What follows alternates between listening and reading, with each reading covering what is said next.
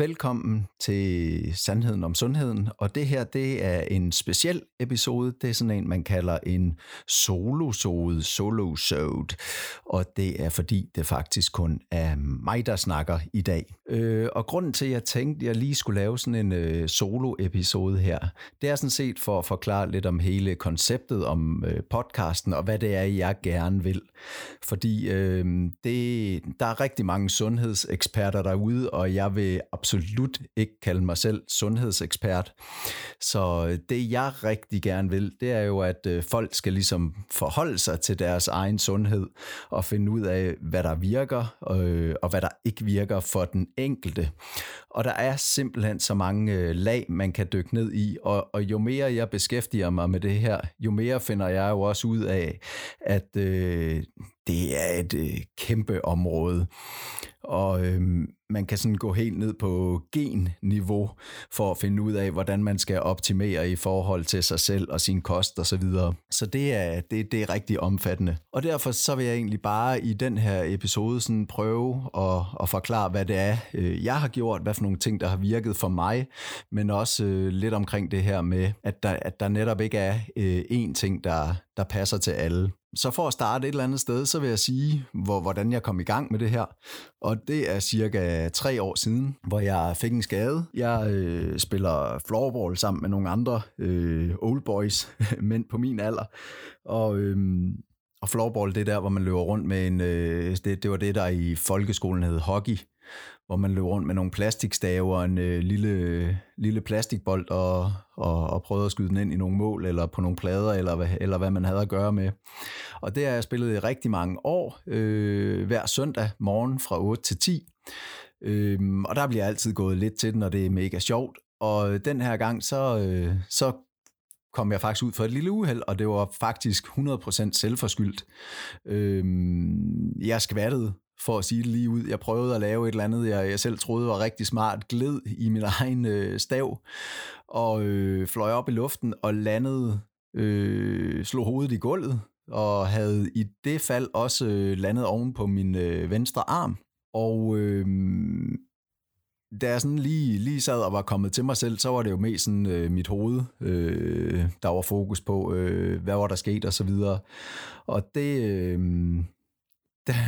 Da jeg havde sundet mig, så sad jeg sådan lige og kiggede, og så havde jeg et eller andet med min venstre arm, hvor jeg tænkte, jeg skal lige strække min arm, og så kunne jeg bare se ned på, at der var sådan en underlig rynke på min arm. Der var i hvert fald et eller andet, der var helt galt.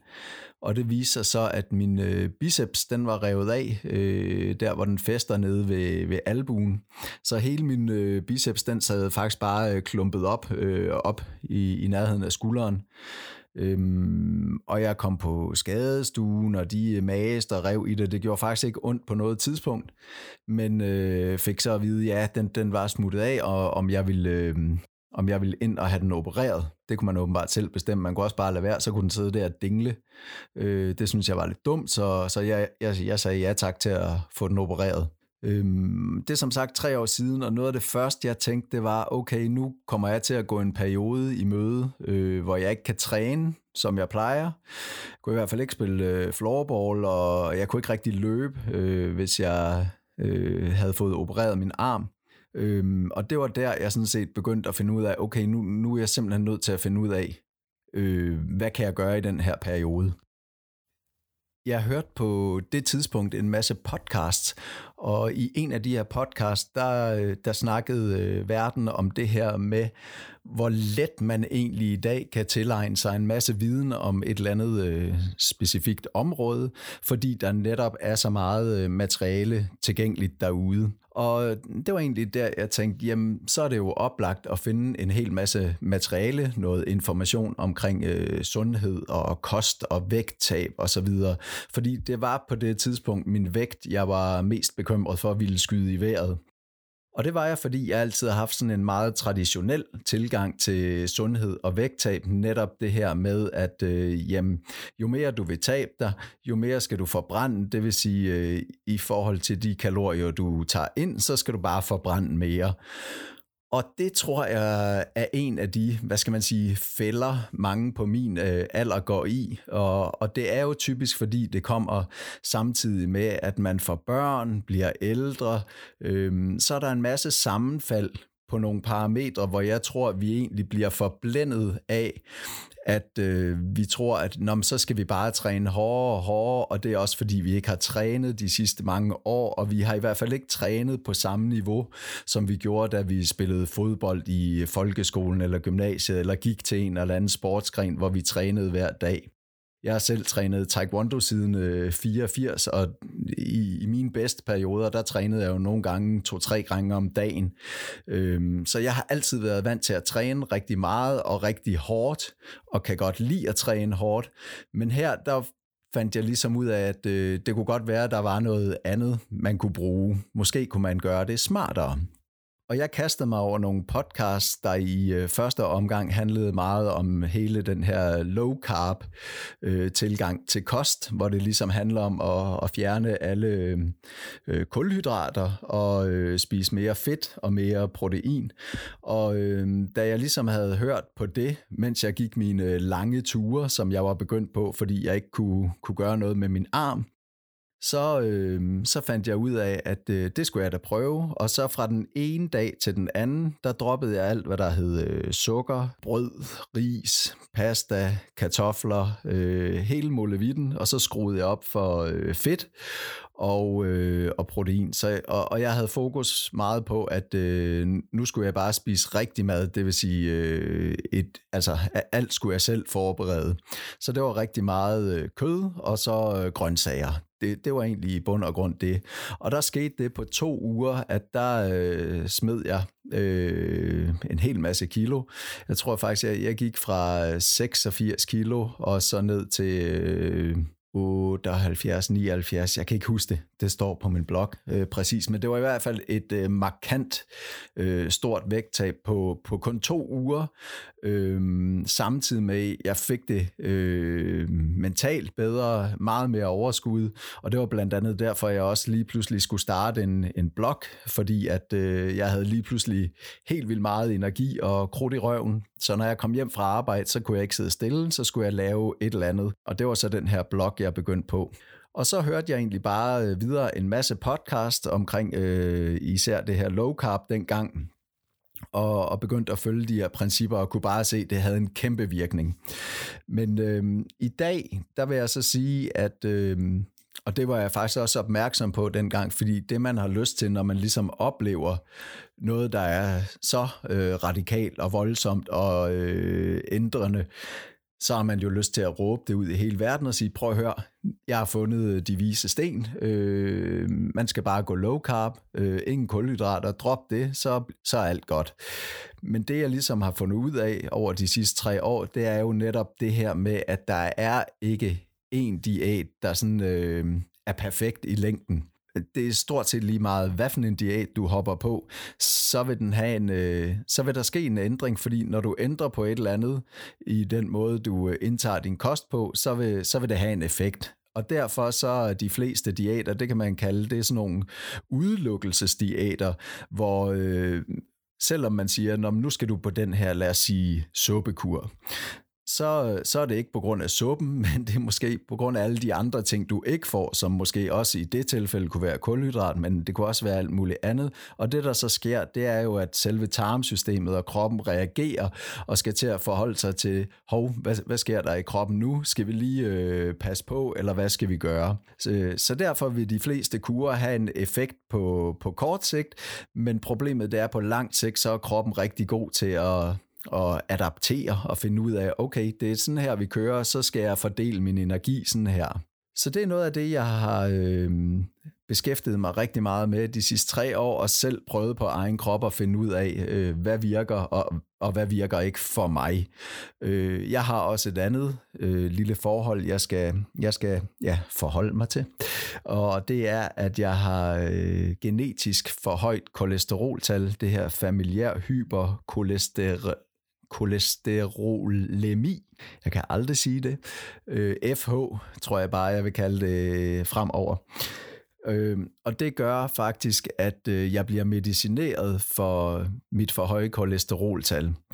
Og sådan lidt kryptisk, og jeg har snakket med en tidligere overlæge på kolesterolafdelingen om det, så fordi jeg bliver medicineret, det vil sige, jeg får noget medicin, der går ind og sænker mit kolesteroltal, fordi kroppen ikke selv kan finde ud af det, så betyder det faktisk, at selvom jeg spiser mættet fedt, så kan jeg kan ikke rigtig gøre noget ved mit kolesteroltal med kosten, fordi det bliver sænket under alle omstændigheder. Så derfor var jeg sådan set ikke så bange for at hoppe på det her med at spise mere fedt i kosten.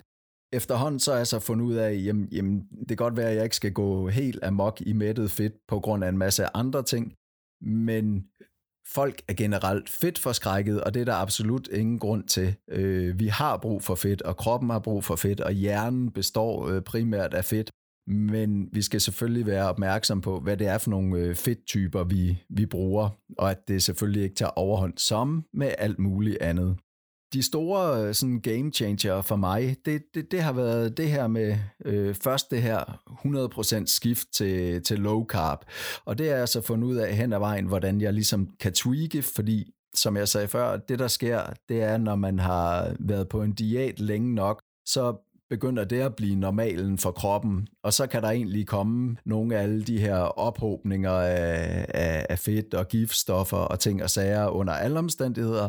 Så kroppen skal egentlig hele tiden udsættes for nogle nye inputs, og der er selvfølgelig noget, der virker bedre end andre, men det er det, man ligesom må prøve at justere og tweake på hen ad vejen. Og jeg har i hvert fald fundet ud af, at jeg var alt for low carb i alt for lang tid, så jeg vil tro, efter cirka 2 år, så begyndte jeg faktisk at plateaue, det vil sige, jeg begyndte at tage lidt på igen, jeg var ikke lige så frisk, og begyndte at tænke, okay, det kan godt være, at det her, det ikke virker under alle omstændigheder.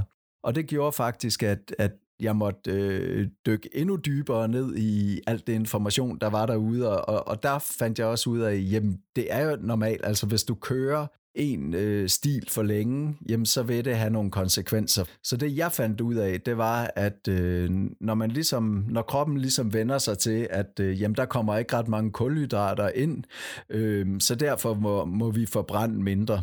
Det vil sige, det brændstof, der er til rådighed, det prøver vi at strække længere. Og det betyder egentlig, at ens forbrænding sættes ned for at kunne køre længere på den energi, der kommer ned. Og så er det jo lige meget, hvor meget man knokler på, og at man spiser mindre og mindre. Og det er det, der gør tit, at det kan ende rigtig galt, fordi man tænker, så må jeg bare skære endnu mere ned og skrue endnu mere op for eksempel træning, og så stresser man kroppen. Så holder den endnu mere på fedtet, og den gør alt, hvad den kan for at holde på det.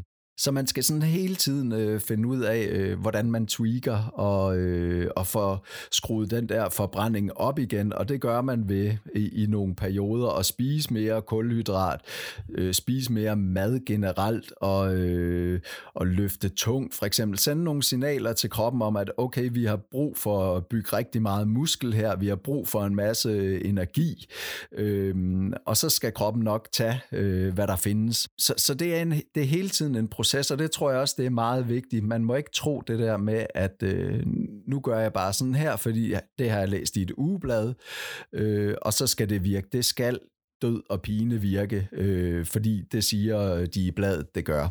Man er simpelthen nødt til at finde ud af, hvad der virker for en selv.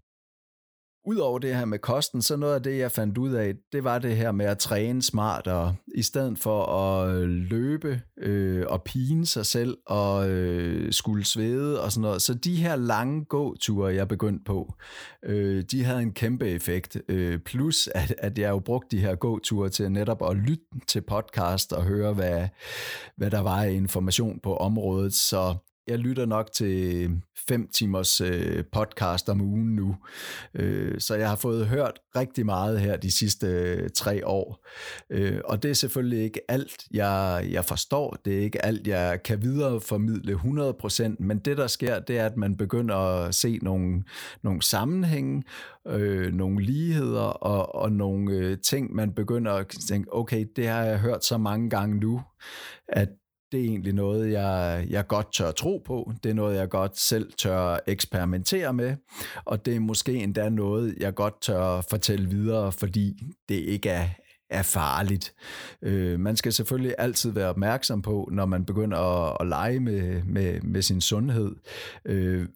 Hvad tør man gøre, uden at skulle konsultere en læge? Men jeg vil sige ting som kost og søvn og drik vand og nogle af de helt basic, det er ting, man kan gå til og mærke efter på egen krop.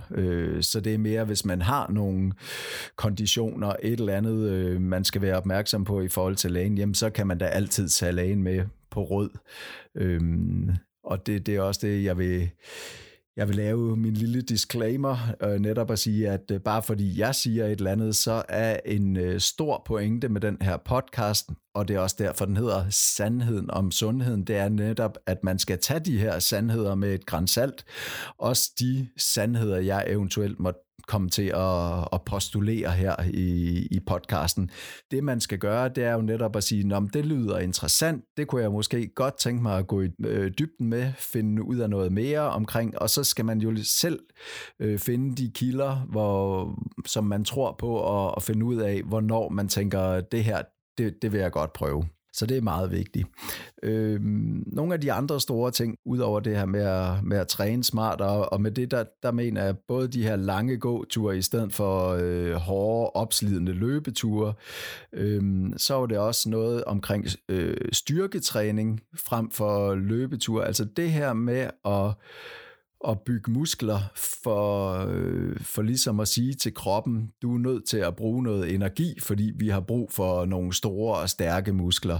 Det har givet mig meget mere i forhold til at løbe mig død 30 minutter hver dag, hvis det var det, man gjorde på et eller andet tidspunkt. Og det er også det, man ser rigtig tit op i fitnesscenteret. Der er folk, der melder sig ind og tænker, nu skal jeg tabe mig, og så går de amok på løbebåndet dag efter dag, og der sker faktisk ikke noget. Og det gør der ikke, fordi at jo, der sker måske noget i det første stykke tid, hvor man tænker, hov, det virker, og så bliver man jo netop ved. Og så kan man egentlig se, at den her kurve, den flader ud, og det gør den, fordi at kroppen tænker, okay, det her, det er åbenbart en eller anden vedvarende belastning, som jeg bliver udsat for, så tilpasser jeg min energi efter det. Og så er det, at kroppen sætter forbrændingen ned, og at man begynder at tænke, okay, hvorfor virker det ikke? Så må jeg løbe endnu mere, endnu hårdere, endnu længere, og så holder kroppen bare mere og mere på det. Så der er rigtig mange ting, man kan gøre, også omkring træning. En anden ting, det har været søvn. Bare det at gå... Jeg har altid ligget og ventet og set fjernsyn til klokken cirka 11. Og så er jeg stået op cirka 6:30 eller sådan noget. Men bare det lige at gå i seng en halv time tidligere for mit vedkommende, det har gjort, at jeg faktisk oftest vågner lige før mit vækkeur ringer og føler mig langt mere veludhvilet. Så er der vand. Det er sådan et generelt godt råd og sådan en sandhed om sundhed, vi alle sammen kan forholde os til. Men i bund og grund kan man også drikke for meget vand og dermed skylle en masse vitaminer og mineraler ud. Men i bund og grund at sørge for at drikke vand hen over dagen, det er bare super godt for kroppen. Og der er så mange, der tror, at jamen, så får jeg masser af væske i kroppen, men det er en helt anden ting. Det væske, der ligesom er i cellerne, det har ikke så meget at gøre med det væske, man hælder ind selv. Det er netop igen også sådan en ting, hvor kroppen ligesom holder på nogle ting, fordi den ikke bliver vandet, hydreret. Så en god mængde vand hen over dagen. Og så hvis jeg ligesom skulle anbefale folk at gå i gang selv, så synes jeg også, det er rigtig individuelt, og det er jo også, det handler jo ikke kun om, at man synes, man vejer et par kilo for meget, eller ikke har mentalt overskud i hverdagen, eller føler sig drænet for energi. Ja, jeg tror, man skal, nogle gange, så skal man kigge hele vejen rundt. Der er sådan noget, der hedder et livshjul, hvor man ligesom kan vurdere sig selv på en masse forskellige parametre. Det vil sige, hvordan har man det på i forhold til sit job, i forhold til sin økonomi, i forhold til sine relationer, i forhold til sine, det kunne være kolleger og alt muligt andet. Og der kan man ligesom score på de her forskellige parametre, så man egentlig kan se, Ja, måske. Det kan godt være, at man har fokus på et vægttab, fordi det er noget, man kan se og forholde sig til. Men i bund og grund, så kan det jo godt være et andet sted, skoen den trykker, og det kan helt sikkert være værdifuldt at prøve at få afstemt, jamen, hvor er det måske det egentlige problem er. Omvendt, så kan man også sige, at hvis man fokuserer på et vægttab, fordi det er det, man umiddelbart synes er det, der irriterer en, så kan det netop også være med til at løsne op for nogle af de andre ting, netop at man får det bedre, får mere mentalt overskud, mere energi, og det gør også, at man fungerer bedre på arbejde, i sin relation til sin kone eller ægtefælle, sine børn, sine relationer og så videre og så videre. Men bare det her med lige at komme hele vejen rundt, i stedet for udelukkende at tænke, når jeg er blevet for tyk, jeg skal tabe nogle kilo. Det kunne være, at der var nogle andre ting, man også lige skulle have tjekket på. Og så hvordan man egentlig går i gang. Nu sagde jeg før det her med, at den mest almindelige måde, det er, når man er blevet opmærksom på det her med, at nu vil jeg gøre noget ved det, så er motivationen altid helt vildt høj, og det er også derfor, man kaster sig ud i at tilmelde sig et eller andet fitnesshold, eller begynder at løbe som en sindssyg, ændre alt sin kost og gøre alle de der ting, og så på et tidspunkt, så, og især hvis det her er, at kroppen den ligesom arbejder mod, fordi den tænker, what the fuck sker der her? Og i stedet for holder på det hele, så bliver man sådan utroligt demotiveret, fordi hvorfor går det ikke så hurtigt, som det skal, og man ligesom må indse, at det her det er en proces, der kan vare rigtig lang tid. Så jeg gjorde jo faktisk selv det, at jeg gik all in og var super motiveret, men der tror jeg, at man skal også forholde sig til, at jeg havde min skade, så der var ligesom lagt i kakkelovnen til et langt forløb, hvor jeg vidste, indtil min arm er på plads, og jeg kan begynde at genoptræne, så kan jeg ikke gøre andet. Så der er jeg nødt til at arbejde efter en anden strategi. Og det er jo derfor, det er nemmere. Og det er jo derfor, vi ser de største livsstilsændringer, når der sker et eller andet radikalt i forhold til ens eget liv. Så er det meget nemmere at tage et afsæt i det, og så ligesom sige, nu er realiteten ændret, derfor er jeg nødt til at forholde mig til det her på en anden måde. Så det vil jo være ganske normalt, hvis der sker noget drastisk i ens liv. Hvis der ikke sker noget, men man lige så langsomt er kommet derhen, hvor man siger, nu skal der ske et eller andet, fordi at jeg har taget et par kilo for meget på, og jeg er helt træt, når jeg kommer hjem fra arbejde, så vil jeg sige, at så skal man starte i det små og bygge på lige så stille. Det vil sige, at man skal tage nogle af alle de her ting, der er derude, alle de her sandheder om sundheder, og så skal man prøve at implementere dem lidt hen ad vejen, og tage nogle af de allernemmeste først. Så i stedet for og starte med at løbe hver morgen i en uge, så skal man måske sige, at jeg vil løbe en lille tur en gang i den her uge. Så vil jeg gå en lang tur. De der små ting, man ligesom kan starte stille og roligt op med, fordi det er ikke meningen, at det her det skal klares på 1 eller 2 uger.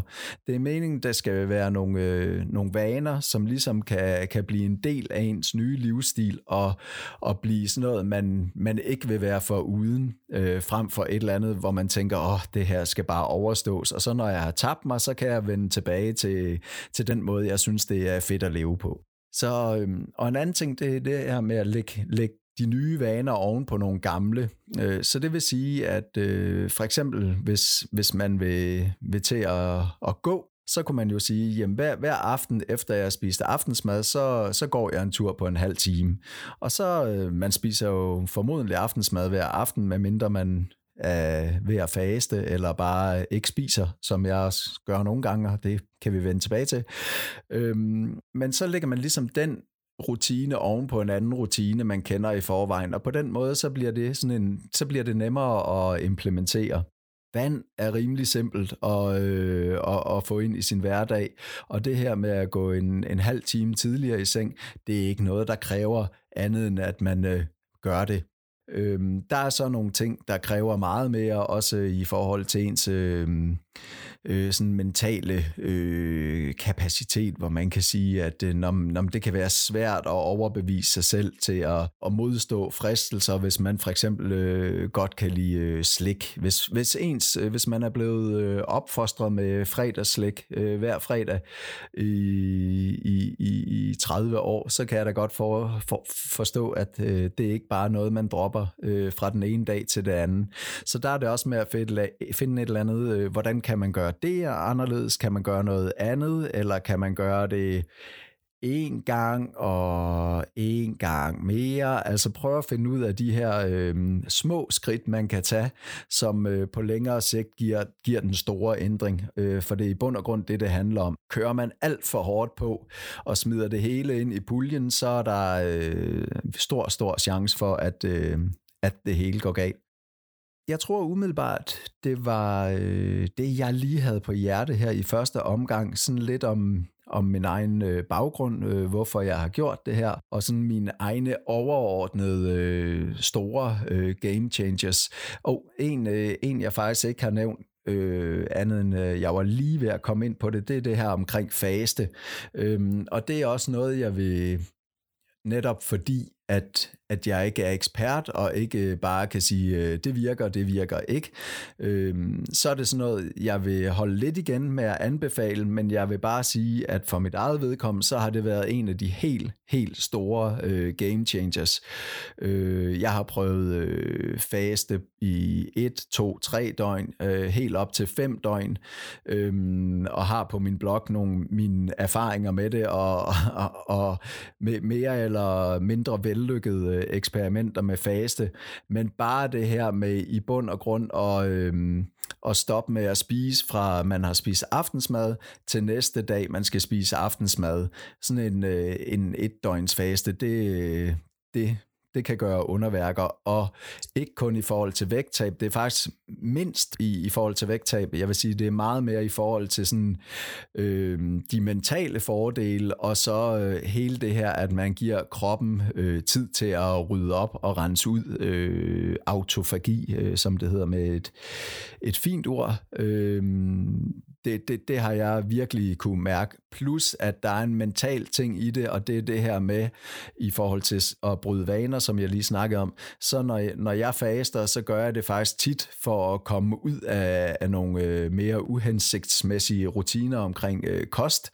Så jeg ligesom siger, okay, nu nulstiller vi 100%, og så starter vi lige så stille op med alle de gode ting, og for alt justeret ind. Så på den måde har det for mig også sådan en kæmpe stor mental effekt. Yes, så det var sådan set den første af de her solosoder, som jeg vil lave en gang imellem, når jeg synes, der er et eller andet emne, jeg vil fordybe mig lidt i og formidle. Og det kan være alt lige fra kost og til motivation, til rutiner, mønstre og alt muligt andet. Og så vil jeg så ellers fortsætte med at finde andre folk derude, der har nogle gode vinkler på sundhed, netop for at sige, jamen, vi har alle sammen en masse sandheder om sundhed, vi ligesom har samlet op hen ad vejen, men lad os da endelig prøve at få udfordret dem lidt. Lad os prøve at høre nogen, hvordan de ser sundhed, hvad der har været de store game changers for dem. Det kan være, at det er nogle helt andre ting, end det, der har virket for mig.